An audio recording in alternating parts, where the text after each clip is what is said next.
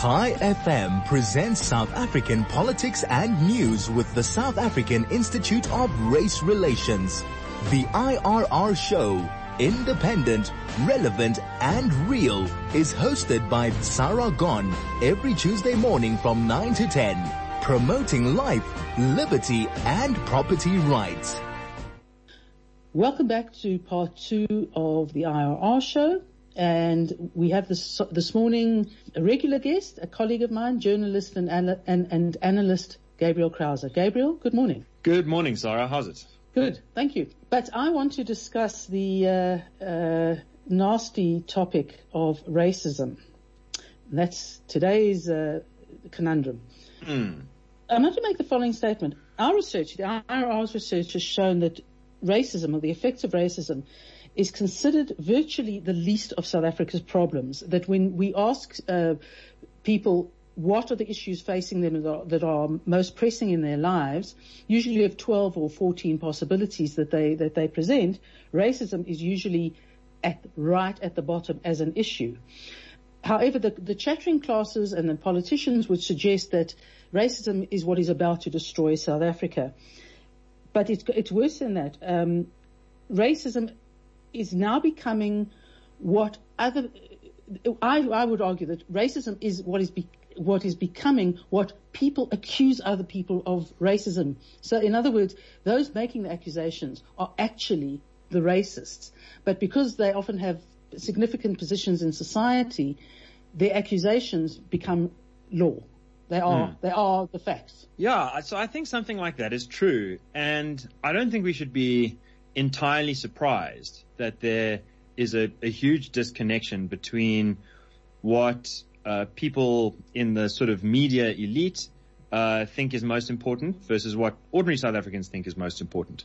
I mean, if you if you imagine, we haven't done such a poll, but if you imagine doing a poll of the most popular people on Twitter, uh, or people who use Twitter the most, and you say, well, you know, how important is it to you that you get more likes on Twitter? You know, that most, most of them would say, no, this is extremely important. This is a big issue. I need more people to like me on Twitter. Uh, but if you polled fifty-eight million South Africans about how important it is for them to get more likes on Twitter, most of them would say, I don't have it. I don't care. What are you talking about? Uh, you know, so there just is people, people care about, uh, I guess the lives that they've made for themselves, and people who've made race merchants who've made a living out of uh, accusing people of racism, uh, obviously need it to be seen as a number one issue. And people who don't have a job, well, their number one issue is getting a job. Well, it, it certainly, uh, it, in, in the five years odd we've been doing these annual surveys, uh, unemployment is always, always at the top, and land reform and racism is always, always at the bottom. Mm. But can I ask you to recall or A, an incident you've had recently in a, in a television debate, um, no names, no pactoral, but where exactly the fact that we were arguing against B E E as it exists and arguing for something entirely different that does not use race as a criterion got a response that probably illustrates the point, uh, I, I've been making. Right. So, I mean, just to give some context, uh, the week before last, building up to Human Rights Day, was Anti-Racism Week, and this is uh, run by the Anti-Racism Network, and they're sort of run by the Nelson Mandela Foundation. And it's been going for a while, for a few years, but this year they finally got some traction. And so we were invited onto half a dozen sort of national radio and television um uh, uh debates, and they were all like an hour long. So it is, it, it was a nice opportunity actually to get into the meat of it. Uh, one of the politicians, the, the, the sort of only person who's run for parliament who's involved in one of these debates, started out by saying, look, I figured out the problem, guys. Human rights are racist. So once you realize that the reason South Africa doesn't work is because we still have human rights, uh, then you'll realize the problem is that we need to get rid of human rights. Uh, and then, and then black people will just do very, very well. This was, this was an actual, uh, argument being made. Uh, okay. And when I, when I tried to counter that argument, I was called a racist.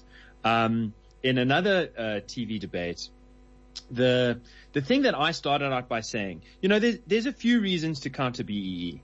And I think if someone wants to get into the meat of it, uh, you should, the, the really detailed technical side of it, uh, Anthea Jeffrey, our, our esteemed colleague, Doctor Anthea Jeffrey's book, B E E, Helping or Hurting, is, is really a, a great place to go. And, and I've, I've read it twice now in the last year to, to, to try and come up to speed with the, the details of the law.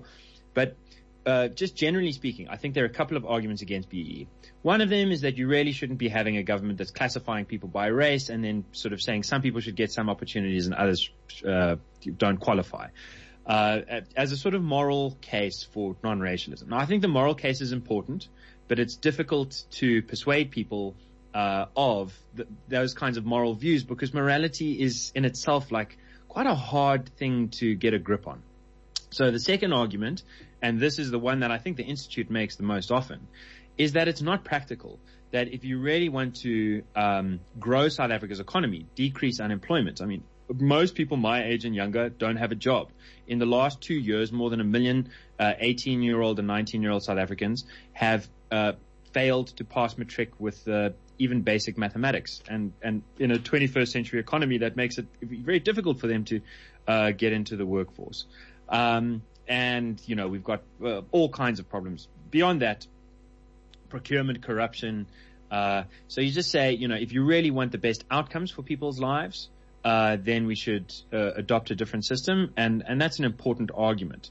Um, but there's this third argument, which I've been trying out, uh, which is to say, here's something that you don't know. Uh, it's that Stats S A has been tracking income by race and has found that there are major shifts in South Africa that have taken place in the last thirty, forty years. So, uh, in the eighties, so white South Africans were earning a super majority of income. Uh, it was a small minority that really was earning most of the money. By the, by, by two thousand six, white people were earning fifty percent of income, according to Stats S A. By two thousand fifteen, that had come down to thirty-four percent, and black South Africans were earning sixty-six percent of income. So that's a supermajority. But drill further into that, and you find that the highest inequality is actually within races, and it's within the black race in particular, which is the only race where the top ten percent earn the majority of income within that race. Uh, so there's the highest inequality there. And overall, the top ten percent of black South Africans earn twenty-five percent of national income, versus the top ten percent of white South Africans earn ten percent of national income. And if you go black by the B E E definition, the top ten percent of black people earn thirty-three percent of income, which is more basically than all white people combined. So uh, you don't know – I think most people don't know that because it's on page one hundred ninety-six of Stats S A's inequality report. And, uh, and and that report was covered on S, on all of the major T V channels, on every radio station, on uh, all of the major newspapers, but no one made it to page one hundred ninety-six. So so people don't know that, but on the other hand, they do know that. And this is my claim. All ordinary South Africans do know that. No South African is surprised to see a black woman driving a fancy car. No South African is surprised when they go to one of the elite uh, sort of parts of, of Johannesburg to find a fancy restaurant with, with the black clientele. Uh, no South African is surprised to walk into a boardroom and see a black executive.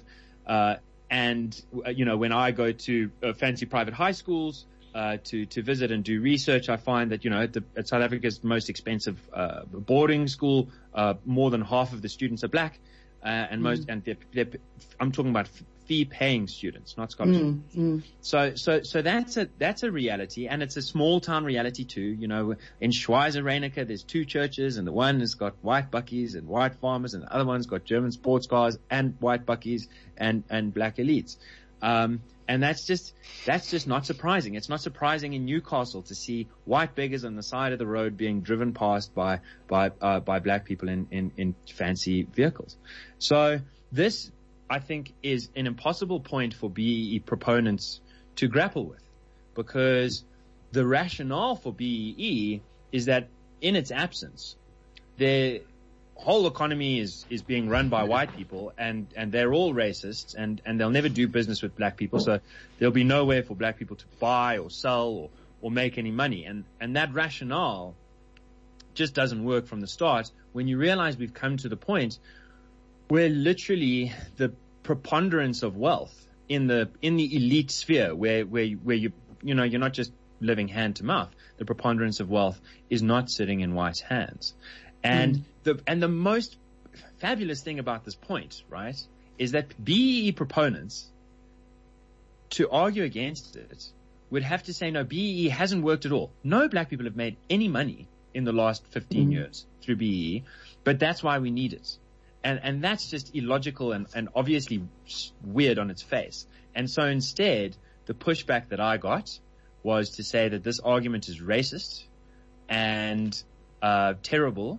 And and and the, and my favorite irony about that was that on this on this live broadcast T V thing, they they then asked uh, their viewers to send in some questions, and the two, both the questions uh, were from black people, and they both said basically, uh, "You're talking rubbish. B E E is only working for the few. It's not working for most people, and it needs to be scrapped." Uh, and so so so so I think I think that's important because this allegation of racism, you started out by saying, uh, you know, it just doesn't mean what it used to mean. Mm. And and even five years ago, if I was called a racist on live television, on national T V, um, I think I think my response and the response of the audience and the response of the host would have been different. The host would have had to say, look, Gabriel, this guy's calling you a racist. There's no worse fate you could suffer in this country. You know, what do you have to say for yourself?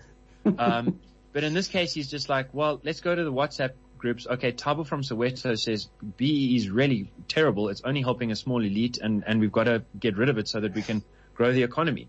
Uh, you know, you, you you don't even really have to confront it head on because mm. no one takes it seriously, including the people using the term.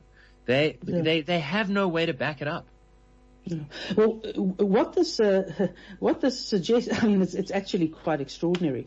But I I would suggest. The, It, it raises a couple of really um, interesting issues. The first is that those the elites, and by elites I mean people who in good jobs, have houses, have cars, et cetera, not necessarily the ultra the ultra wealthy, really have no sense of what's going on, on in on the on going on on the ground. Either that, or they it choose, they choose to ignore it for for for uh, for their own reasons. The other thing is that the persistence in a racially based system for advancing people um, is is really pathet- rather pathetically absurd in a country that is vastly majority black and is increasingly minority white. And even within the whites, if you think about it, you're looking at the the, the competition for jobs is going to be amongst youngish people, and, and the numbers amongst the whites are very small. So we, we there's no way the whites can provide the skills needed. Mm. Um, and perhaps this also show, speaks to a sort of an inferiority complex, because unlike America or England, where where uh, black citizens are very much in the minority, this is the other way around. It no longer makes sense to put the person earning three hundred rand a month in the same position as, say, one of Cyril Ramaphosa's children. Mm. Yeah, and and so, I mean, to speak to that inferiority complex, I think another argument against B E E is the one that Terror Lekota made, the the M P, uh, the head of the COPE party. And he said, look, here I am. I'm a member of parliament. I've got like a seven-figure salary. I can send my kids to the best schools. I can give them tutors if they need a bit of extra help. I can send them to good universities. How could I, as a parent, have any honor and describe my mm. own child as previously disadvantaged? Mm. My kid, I'm giving my kid every opportunity because I'm a parent and I love my kid, and mm. I've got the income to do it, and mm. I've got the political connections to, you know, to help them out. And yet, as he said, like the the majority of our parliament are, you know, everyone in parliament sits in the same position as Lekota, but mm. they don't have they they they literally. legislating their own children to be described as previously disadvantaged. Uh, you know, and that's from Ramaphosa's kids through to, you know, Malema's kids. It's, it's, it's a, it's, it's very hard to square that behavior with, um, with, with good conscience, with a sense mm. of self-respect. And, and yeah, how does one, how do, how does one explain it? Maybe people just don't think about it. Maybe they do think about it, and they actually believe that their children, um, you know, maybe that don't don't have faith in their kids to be able to compete mm. in a marketplace, even though they've grown up with a silver spoon in their mouth and every educational opportunity and, and, and networking opportunity there can be. Or, and I think this is the most likely, they actually are ashamed privately to be classifying their children as previously disadvantaged. Mm. And I do get the sense, because I went to school with Ramaphosa's kids, and, and many, many, you know, most of the uh, kids in my boarding house were at this private school, were, were few paying parents were black. Uh, they didn't uh, like the idea at all of being classified as previously disadvantaged, but they thought it's politically awkward to to admit this in public, because doing so would put a question mark behind the cornerstone policy of the A N C. And like Ramaphosa said, you know, B E is here to stay. And if you start uh, questioning it, you start questioning the A N C's basic uh, raison d'etre. So, so it's just, it's politically difficult for them to do. And so they make the sacrifice of, of this shameful sacrifice of qualifying their own children as previously disadvantaged, um, mm. in order to, in order to keep power. And I think that that is the, it's, it's that kind of bait and switch game where you say, look, mm. there's lots of poor black people. Therefore we need to redirect money to black people, and, and don't pay attention to where it's really going. Don't pay attention mm. to the fact that it's really going to a lot of already rich black people and mm. white people, by the way, who've done, some white mm. people have done very nicely by B E and the, and the sort of entrepreneurial opportunities that it's afforded. Uh, mm. so the, the it, I think most South Africans aren't convinced by that, th- mm. which is what we see in our polling, which is what you see in the Q and A, in the in the public uh, call-ins to the radio stations and to the T V, and uh, and so then the question is, well, why is it still policy? It's still policy because most South Africans that don't like it seem to not vote. And those that do vote, a majority are, you know, in the twenty nineteen election were, were convinced that Ramaphosa was the guy, and never mind the policy details.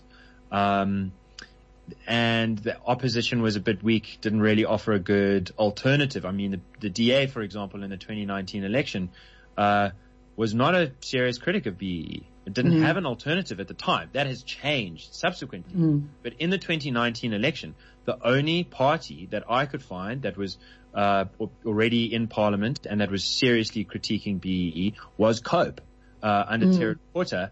And they, you know, for other reasons to do with organizational incapacity, uh, uh, couldn't muster very much support. So South Africans who didn't like B E E, who think that it's a game being played by a kind of elite um that's not really benefiting the country. They had no option in the last mm. election. And, and, and we must remember that fact, uh, if we're going to explain the disconnect between the upper crust, uh, fixation on race and commitment to B E E and, and, and, uh, deliberate ignorance about the distribution of wealth, particularly within the black group in the country, and the lived experience of ordinary South Africans who flip and fed up. Um, mm. and, and, and want an alternative, but didn't have uh, any real route to express that politically. Uh, Gabriel, hang on, if you will, through our next ad break, um, because I'd like to pick up on a, a related but slightly different topic. Gabriel, I want to go on to the sort of broader international crisis of wokeness, and exactly the point of the racists are calling the non-racists racists. And the particular example that comes close to home is the situation that uh, Professor Adam Habib has found himself in at the School of Oriental and African Studies in London. Now, uh, Professor Habib was the Vice-Chancellor of the Uni- of the University of the Witwatersrand, and, and probably more successfully steered Wits through the Feesmas Fall period than or than any other university in South Africa. At one of his first lectures, because he was only he started work at the beginning of the year, um, some student, and I can't help thinking if this was a setup, asked said that you know problems with people using the N-word at the school, and uh, what what would the school do? Uh, what would he do if he heard it? So what Habib said was that if anyone used the word, and he used the word, all six letters of the word, they would face serious disciplinary action. The, the mere utterance of the word, as if it is some bolt from the blue to destroy society, has resulted in Habib probably losing his job, because the unions that represent the staff and of, of, of the university both support and and um, and, and academic, as well as student unions at the university, have described him in the most awful terms. For example, Adam Habib's bellicose rationalization of using such a word against a black student is especially vicious. We are, we are astonished, shocked and disgusted to witness such a callous attack on screen committed by a grown man who has in his own lifetime seen how pervasively colonialism, imperialism and racism has etched itself on the lives of South Africans. And of course they uttered the fact that his, his subsequent apology was insufficient. It never is. Your take on this uh, moment of madness that is starting, that is very reflective in, in parts of American and, and uh, English society. Yeah. So one point is just technically linguistic. Uh, and the University of S O A, students and staff, would be the first to tell you in any other context that there's a difference between a speech act, which is sort of where you use a word to change the world, and uh, using a word just to describe the world. And, and the, and the case in the paradigm, the example is a promise or a vow. If I say she promised to him, uh, that they're going to get married or whatever, uh, then I'm not making a promise. If someone says, hey, but you used the word promise, therefore you're making a promise, we'd all say, you're crazy. If I say, Sarah, I promise to you that I'll meet you on Friday at four o'clock, I'm changing the world. I'm making a commitment. And if I don't show up, then you can say I broke my word. I've done a bad thing. But not mm. just if I use the word promise, it's only if I make a promise. So there's a difference between using a racial slur to offend someone and uh, just describing the world to say, look, if someone uses the slur, then they should be punished. And that's all he did. So this is mm. a basic linguistic con- uh, distinction, which, which philosophers, you know, they explain common sense in fancy language. But this is common sense. You don't need mm. a philosophy degree to understand the difference. Um, apparently, if you get a philosophy degree, then you forget the difference when it suits you. Uh, which is one thing going on here, uh, which is super irritating. Another thing that's going on is like, you know, I must say, I'm not a huge fan of just bandying uh, nasty words around, even if it is descriptive, which is why I'm not using it to here. But I, it, it, it's it, it's not it's not a morally wrong thing to do, and insofar as one should avoid it, that avoidance rule should apply to everyone. You know, here's a good rule: no one, no matter what their race is, should insult anyone else Uh, according to uh, their race. That's not the rule that they're applying at S O A S. Explicitly, the students said, and the rationale of the staff and of the students who are voting to get Adam Habib removed, is if only he were a bit darker, then it would have mm. been totally fine. But because he doesn't have enough melanin in his skin, it's not fine. And mm. this is important because um, I take seriously the thought that it's useful to think of races as social constructs. Like, obviously, biologically, mm. we kind of inherit the color of our eyes and our skin and the shape of our nose and all of that. But that alone is not what makes uh prejudice and all that kind of stuff yeah. uh, uh, happen. What makes it happen, one of the key facts of, of how the social construct theory works, is that there are different codes of conduct. The thought being, you know, white people should, should act like this.